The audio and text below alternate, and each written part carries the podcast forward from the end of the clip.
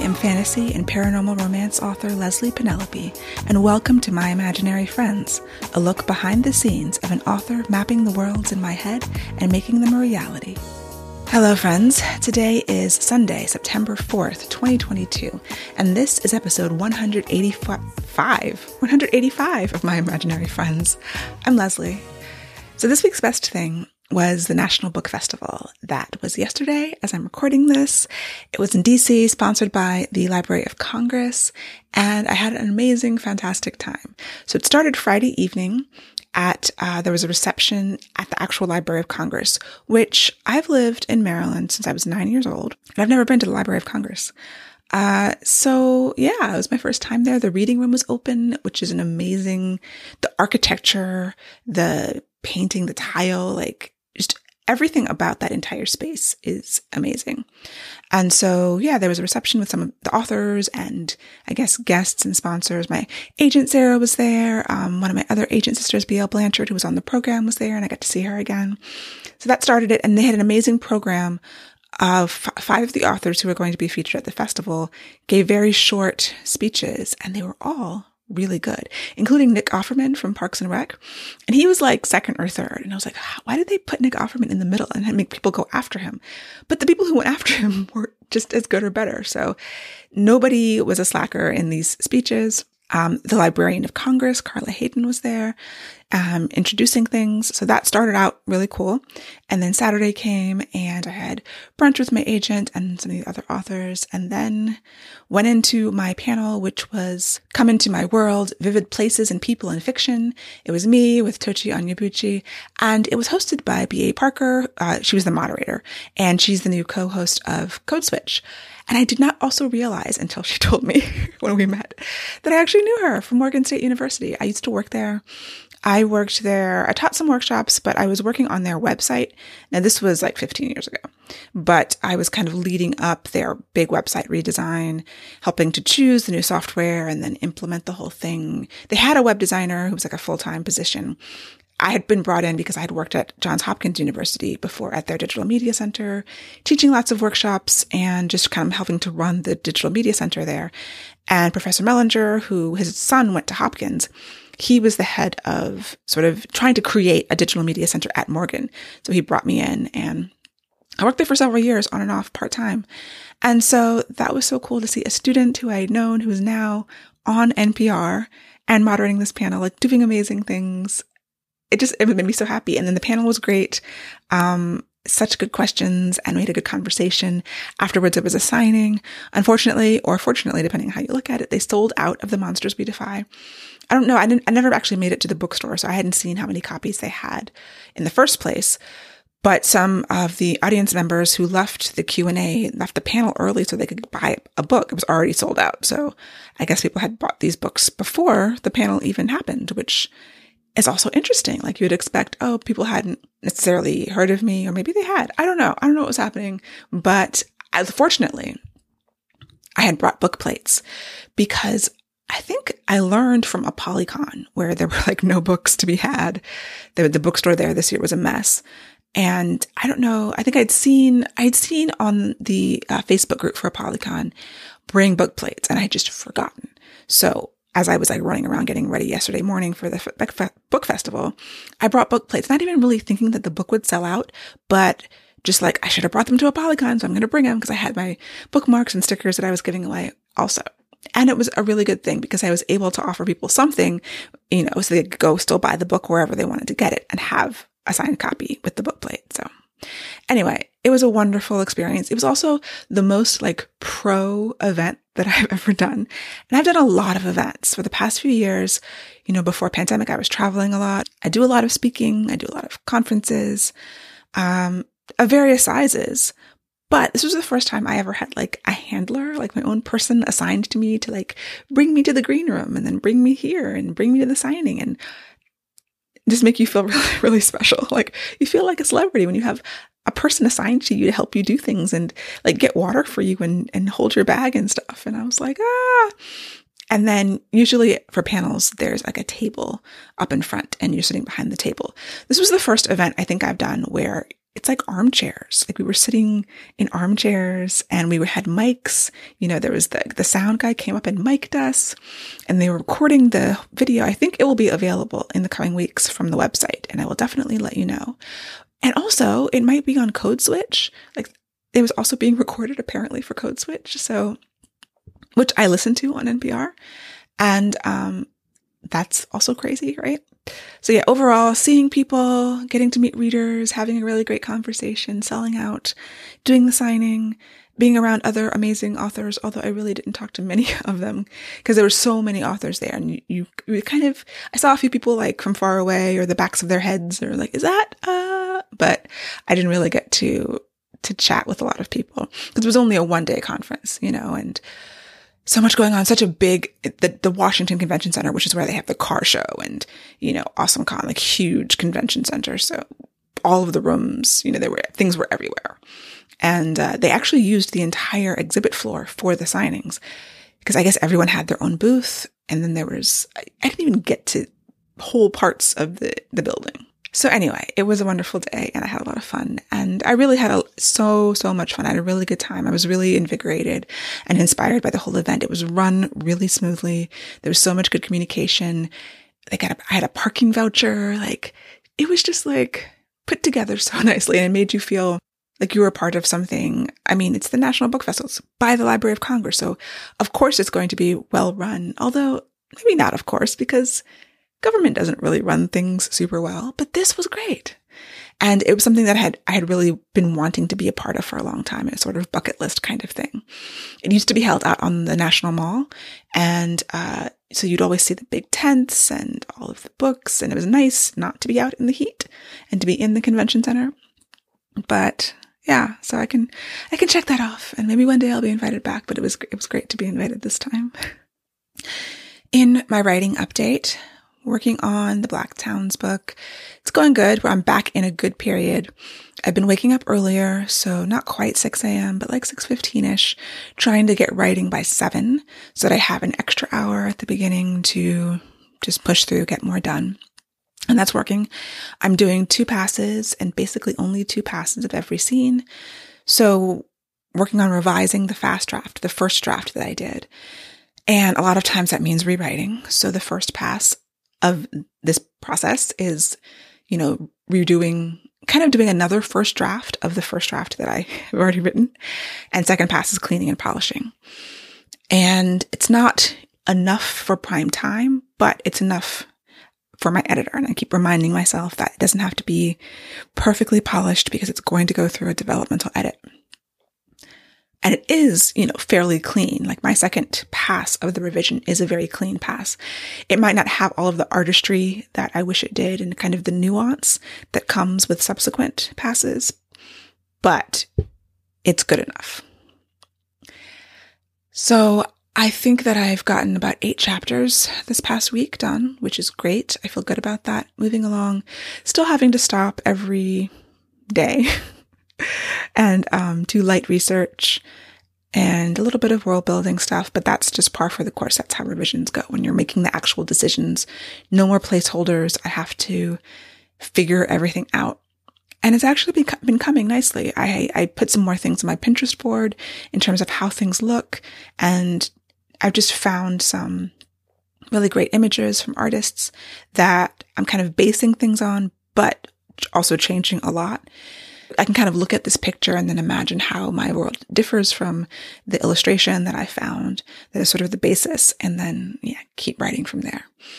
So yeah, that's I'm this week was really good word wise and I'm hoping to get another good week cuz only 4 of them left at this point. I'm really hoping that I don't get stuck again, which is always a possibility. And I'm at a, a new section of the book. Uh, so there's kind of two big sections left. I'm I'm headed up towards the end of Act Two. Or actually, am I in Act Three? Once again, the act breaks for this book have been a little mysterious for me. I think I'm actually at the All is Lost, and I'm headed into Act Three. But whatever it is, there's two kind of sections of story that are left. And I would love to be able to get through them in two weeks, and that would give me two more weeks to print the whole thing out, read it again, Also, there's a whole section that I, I haven't written at all. These interstitials that are from the like a magical character's perspective. I did the first two and then I figured I would figure out the rest of them after I've gotten the bulk of the main story done. So I'm going to need the last two weeks to at least a week to do nothing but those interstitials because they require a lot of craft. Like they're very voicey and I'm weaving a lot of history and magic and stuff in them. And maybe I shouldn't have put them off, but that was the decision I made and I'm sticking with it. And then I'll hopefully have a week to print everything out. And it might be like more like three days to print everything out and read it through, mark up the document, enter all of those changes into the manuscript and export. And now that I'm thinking about it, I need a whole week for that. I really do. So we're keep pushing and make this happen some kind of way. But I'm feeling optimistic and I'm feeling good about the decisions that I've made in the story so far. So let's hope that continues through the rest of the month because this baby is due October 1st and I am turning it in. Although October 1st is a Saturday. So maybe I need to double check that. Maybe I'll have to the third actually because I am, I don't, well, we'll see. Maybe she wants it on Saturday. I can't imagine she's going to read it over the weekend, but who knows? Maybe she will. In the writing world news, the um, Penguin Random House Simon and Schuster antitrust trial wrapped up, and I hadn't really been keeping up. I've just been seeing some overviews that that came out of it, specifically from Jane Friedman in the Hot Sheet, which is a paid newsletter on the publishing industry that I really recommend for authors and people interested in the industry. It's not very expensive, and I'll link to it in the show notes. But then again, I am high input and I need lots of information to make me feel good about knowing what's happening in my industry. Um, but yeah, she had a, she, it's an every other week publication. So she talked about it two weeks ago. And then by the time this issue, the latest issue came out, it was over.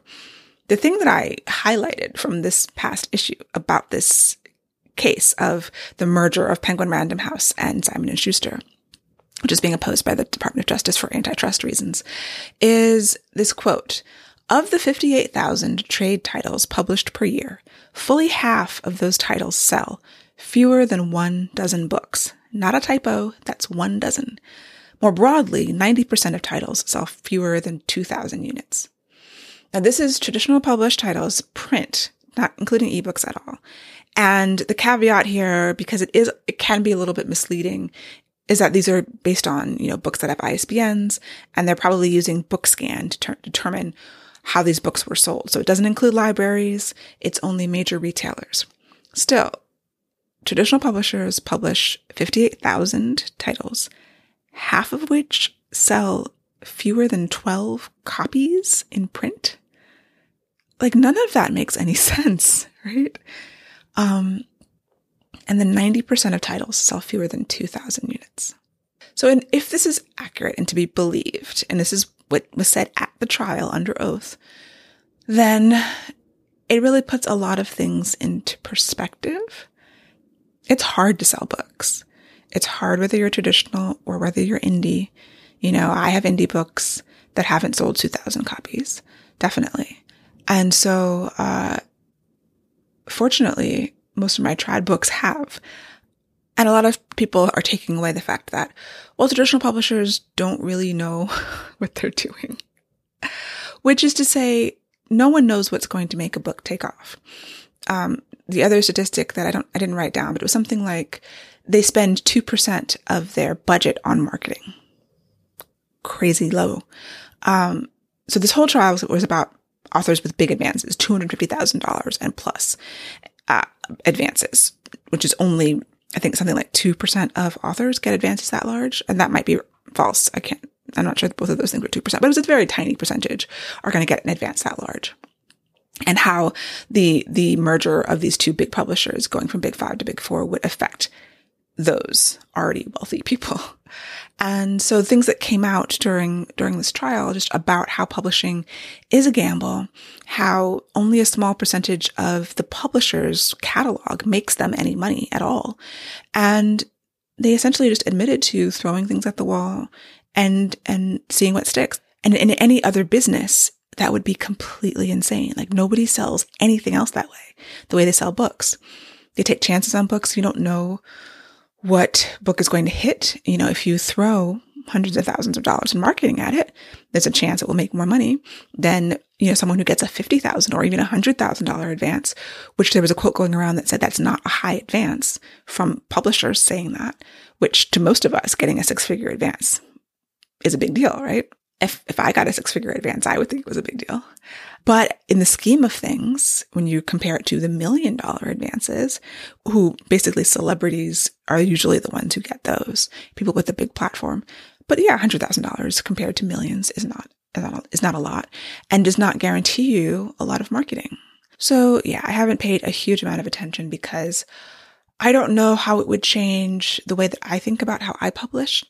You know, as a hybrid author, I, I intend to continue being hybrid for as long as I can, as long as I continue getting traditional publishing contracts and, you know, working with publishers that I like working with and that I find benefit, it beneficial to work with because selling books on your own is every bit as difficult. You know, of the millions of self-published books that came out this year, how many of them sold over a dozen copies? You know, a lot of them don't. You know, there's, it's hard. It's hard selling books, no matter how you do it. And that is the main takeaway, which we already knew, right? Something really troubling that I read in a newsletter that I am subscribed to was this happening in England. So it says the University of Essex has permanently withdrawn Colson Whitehead's 2017 Pulitzer Prize winning novel, The Underground Railroad, because of its quote, graphic description of violence and abuse of slavery. At the University of Exeter, students can opt out of reading Mary Prince, the first narrative of a black woman to be published in the UK to avoid the quote graphic accounts of slavery. History students at another university can avoid reading um, the diary of Thomas Thistlewood, the testimony of a Jamaican slave owner, because it has details of sexual assaults and extreme violence. And it goes on. And I read this and just got immediately angry. Not because I've actually read any of these books. I did not read Underground Railroad because I personally didn't want to read a slave book. My brother read it and he was like, yeah, it's kind of rough. And I'm like, I, yeah, I've read lots of slave narratives and, and books and things like that.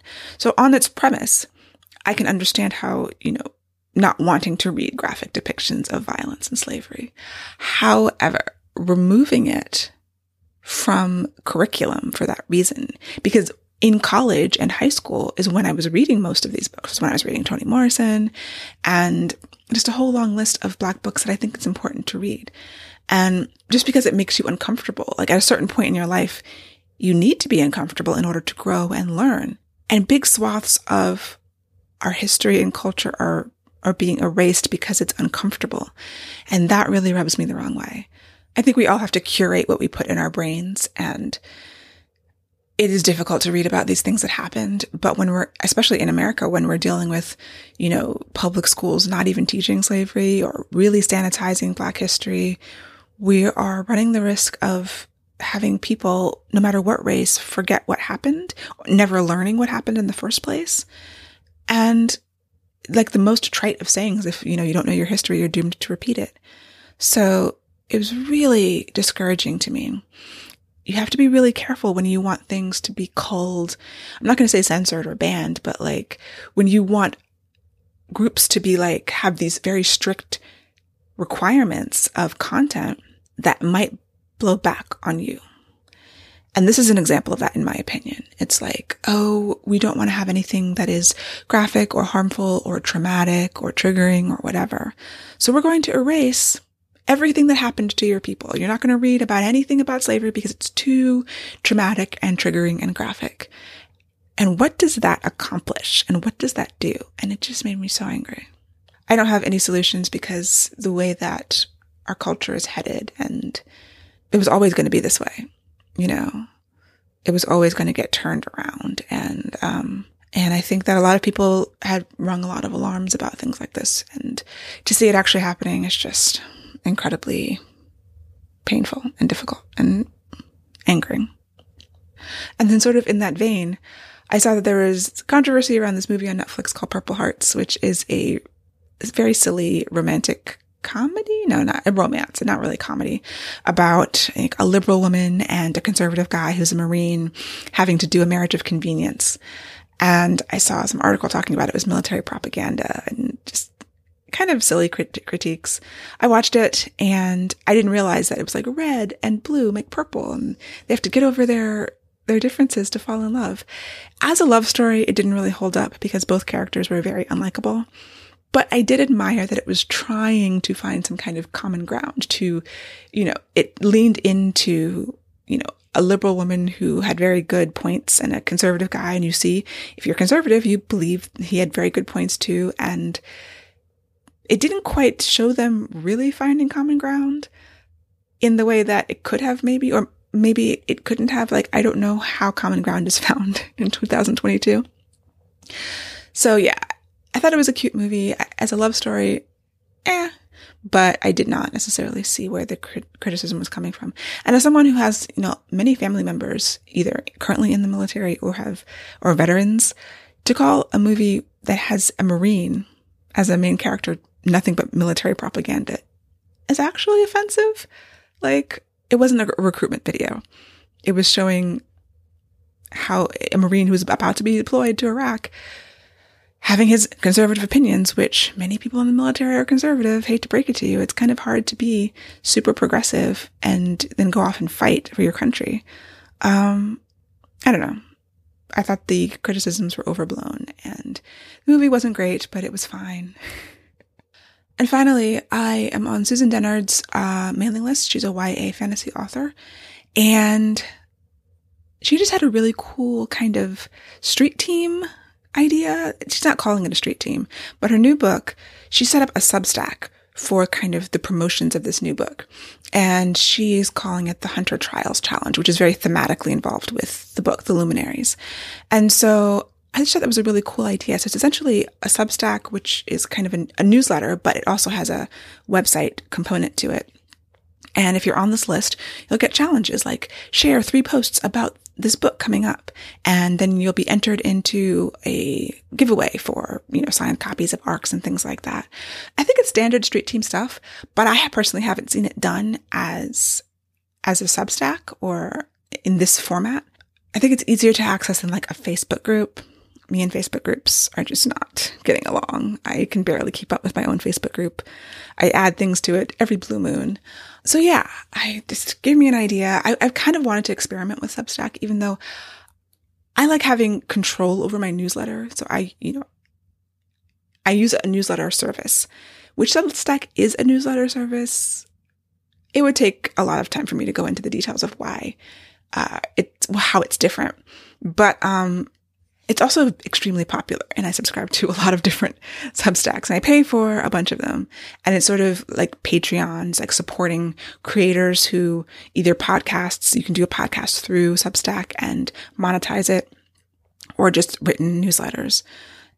Um, so yeah, it's kind of like got me thinking, I, I can't take on any more projects, but whenever the next book comes out that I'm publishing, maybe it's an idea. I'm going to keep my eye on what she's doing for this street team and um, maybe do something. I don't know. I can't commit to, to anything at this point because uh, I think all of my brain power is going to finishing this book in the next month. And I'm also signed up for a TikTok class, which I will talk about next week because uh, I think the class will be fully underway next week or halfway through or something. I did not want to get on TikTok. I'm still a little ambivalent about it, but I made the decision to take this class to learn more about it and we'll be making some videos for TikToks as a part of the class. So I will report back with my, my findings as I go through this.